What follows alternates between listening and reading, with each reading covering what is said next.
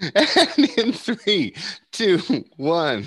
Hello and welcome to the Investment Property Income Podcast. My name is Jeff Eady, and joining me today, as always, is Jonathan Tilger, mortgage broker extraordinaire. Somebody who's been in the business well over a decade and a heck of a nice guy. Jonathan, how are you today, sir? I'm awesome, Jeff. How about you? I am fantastic. Thank you. And I hate you for making me laugh every time I play play record, press record. so isn't, isn't that isn't that part part of the fun we do? it is fun. It uh, I believe though we got my snort on uh, on record there. Anywho, been an interesting day. Uh, we both know that I'm a little over caffeinated today, so let's see how this one works out. Uh, just a, a, quick reminder for anybody listening. This is coming out. Uh, this this will come out on Sunday. On Tuesday at 12 p.m., we are going to go live on Zoom. We'll make sure that you get the link to uh, to join us, get any of your questions answered, and uh, well, hey, get to see us in person and face to face. If you're listening to the podcast, like it, and uh, want to get uh, um, some some questions answered, some, you know, just want to chat with us, it's great. So I got to turn my phone upside down. Jonathan, I got totally sidetracked in the middle of that. My friend in Australia wants to say hello, but not right now. Anyhow, um, Jonathan, you so did, did, so so you turn your phone down under then. Is that what you're saying? It was there. I had to. As we collectively sigh.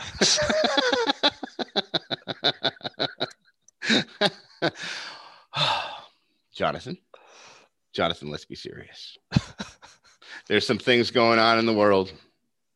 There's some uh, some changes happening in the finance world that you and I actually you you were the first one to tell you you you took uh, economics, right? You have a BA in economics. That is correct. Yeah. So I remember calling you all crazy one day when I figured out how closely linked the bond market is to interest rates for mortgages you're like, yeah. and you said, yeah, if the uh, the bond rate, what is it? When the bond, when the Bank of Canada sells bonds, generally we see a, a rise in interest rates. Is that correct? About 30, uh, 45 days later? Yes. Yeah. So when bonds become more available, we see a, a rise in interest rates. Yeah, it was just just one of those things, and I believe our discussion was around what's happened in the last little bit on the market, when they had been buying up bonds and you'd ask me the question, hey, you, you, you've read that going, what does that mean? So it's, it's them, them buying up bonds as their way to stimulate the market, to basically put money into the market by them doing this. Well, it's basically like a, a reverse supply and demand, isn't it?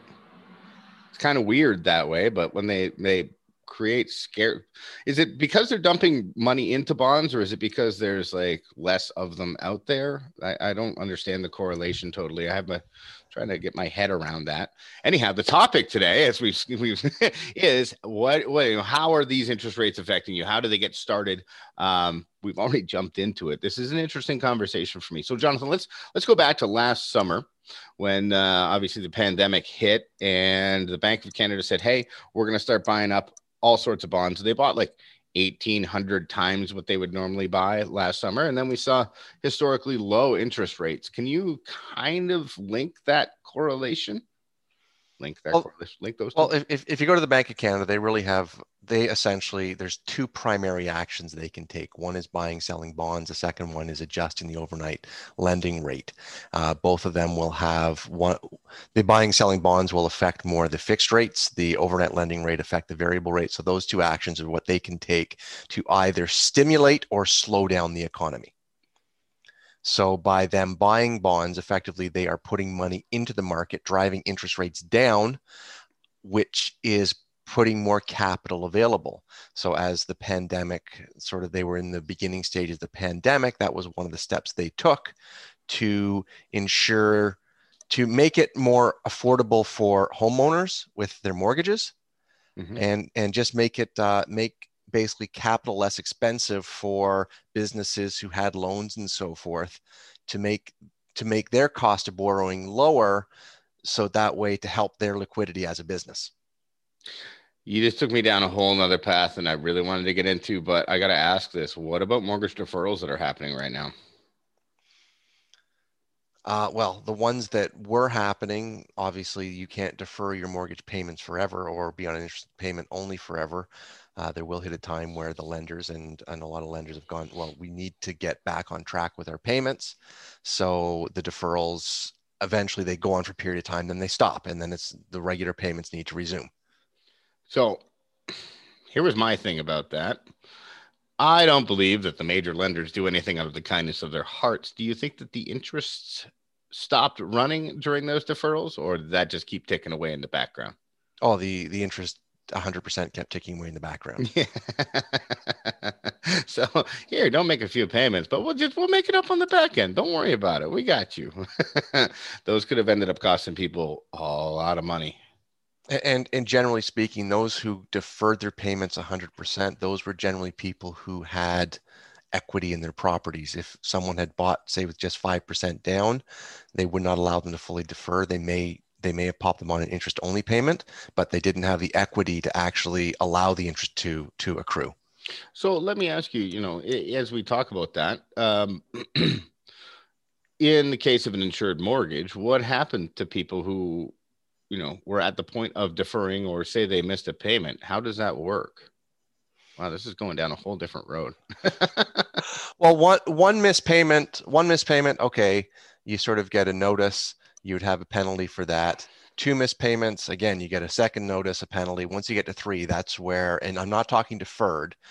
And th- th- this this goes back to if you've been proactive you deferred. And this i mean this was obviously during the pandemic when there was a lot more media notice around that, but there, but at any point during your mortgage, if you are in a situation where you're recognizing, hey, I'm I may be falling behind, you're better to reach out and talk to your lender before you miss a payment. Once you miss a payment, it's like, okay, all bets are off. But if you reach out before that happens and go through things and lay them out here, here's the plan of getting things back on track. I need three months.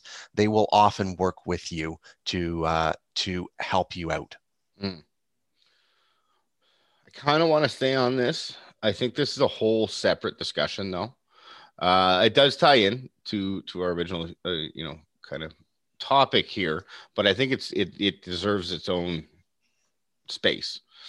So, in the interest of that, we're talking about interest and the fact that it's going up. How much has it gone up recently? Uh, we've moved up, uh, depending on the lender, somewhere between a quarter that's 0.25% to maybe about 0.3, 0.4%, depending on the lender. Where were interest rates before this rise and when did it happen? It really happened about two weeks ago. Okay. So where where were interest rates before? Uh, if you ha- getting an insured mortgage, a five year fixed rate, uh, I was down 1.5 percent. Now now they're closer to 1.92 percent. Okay. So not a huge jump. Not a huge jump. And historically speaking, even at the current rates, they are still incredibly low. Yeah. Now, there is something to take in, into account there, though. If it's at 1.5% and it's jumping by 0.25, what is that? Like 20% increase? Uh, yeah, about, a, yeah, around 20%. Exactly. See, I can do quick math. Uh, I get close enough and then say this, and then I, I hope you say, yeah, you're right. Uh, so, that being said, how does a 20% increase in the interest rate affect people? So, I guess it, it, if you've got a fixed rate, your rate will have not will not change with that.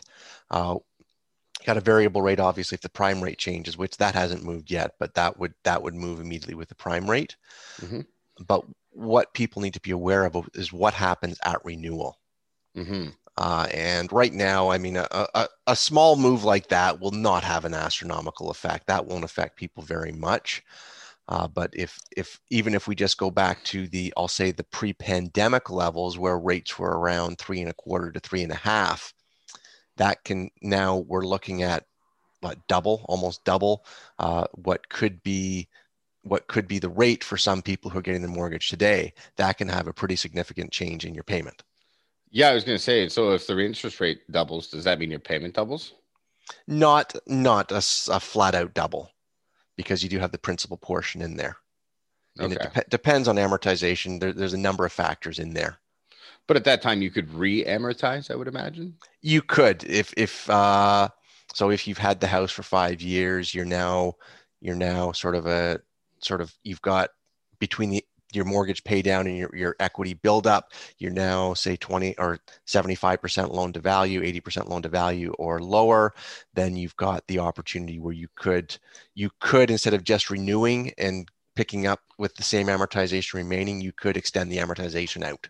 Okay. So there are options to to not you know be completely under the gun when it comes time to renew if not if when interest rates rise. I mean, let's face it, they have to go up at some point. Yes. they can't stay this low forever. Um, how fast do you think this is going to happen? I know that that summertime last year, the Bank of Canada said 2023 was their target, probably to not move the prime rate until then. Mm-hmm. Obviously, if there are a lot of economic changes, they may that might change. And by economic changes, I mean if suddenly the, the economy just explodes, uh, suddenly the, the pandemic's over, we're back to work, and they start seeing inflation as a bigger concern, then that they might change that mandate. But right now, that's sort of their target. The fixed rates, as we've discussed, are in a bit of a different. There's different factors affecting the fixed rates, mm-hmm. uh, particularly more global factors. So that I mean, like fi- fix like what? Be, because on, because lay some of that big brain big brain knowledge on us. because the fixed rates are tied in directly with with bonds.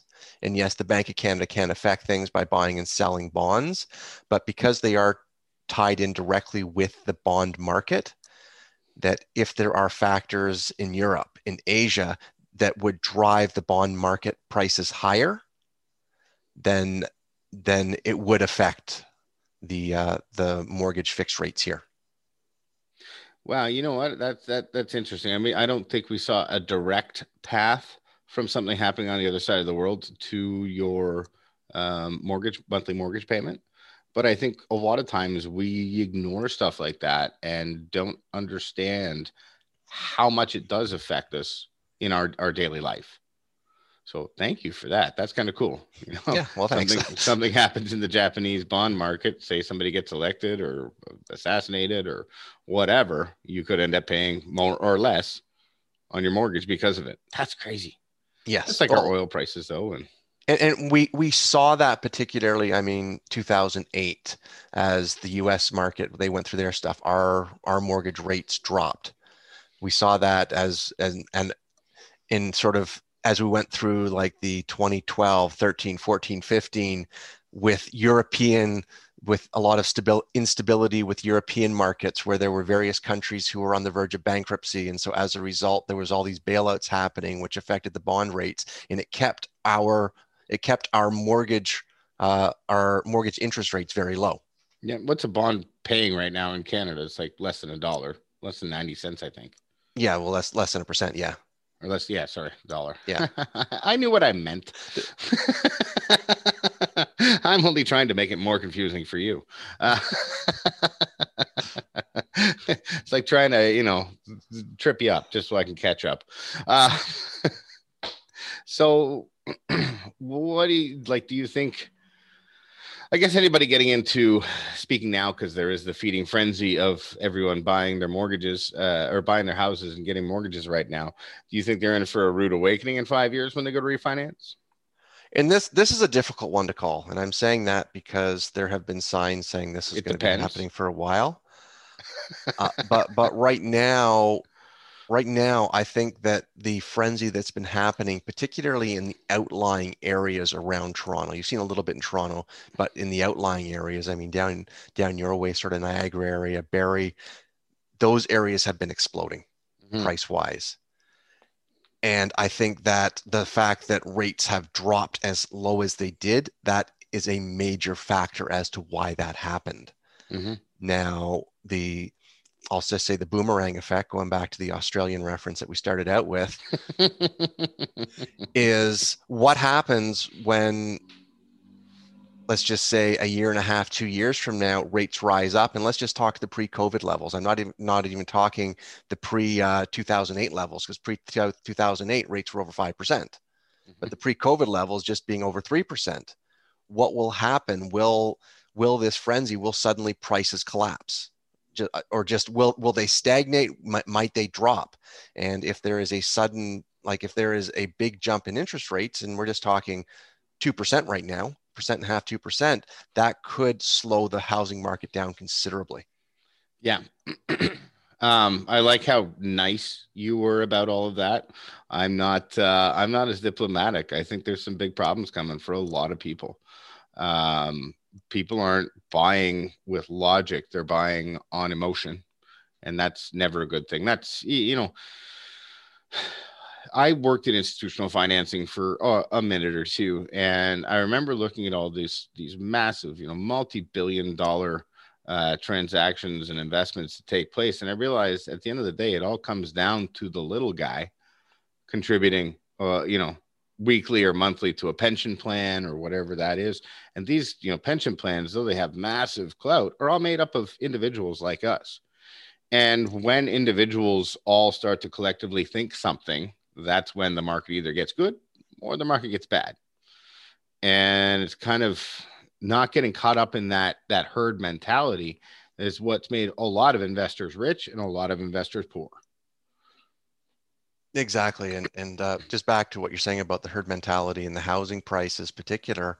I know that there has been a big selling point that has been used by the industry is don't look at the price of the house, look at the monthly payment. well, you know, it's funny. Um, I was talking with uh, a friend of mine the other day who's uh, works for one of the banks as a mobile uh, uh, mortgage specialist, and we were just kind of kibitzing over this whole frenzy that's going on. I said, "What's the most often heard reason that people want to buy houses right now?" And it's the same as it was back in like 2017 and 2016 because I feel if I don't get in now, I'll never be able to get in. And it's crazy. Do you do you find that answer a lot? Yes, I do. Yeah.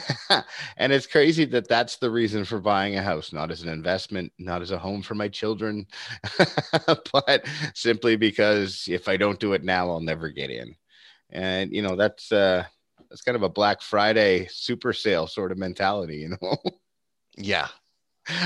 Um, I have friends who are like, oh, should I buy now? I'm like, ah, I give it a couple months. I'd give it a couple months. Why do you want to buy when everybody's trying to buy it? You know?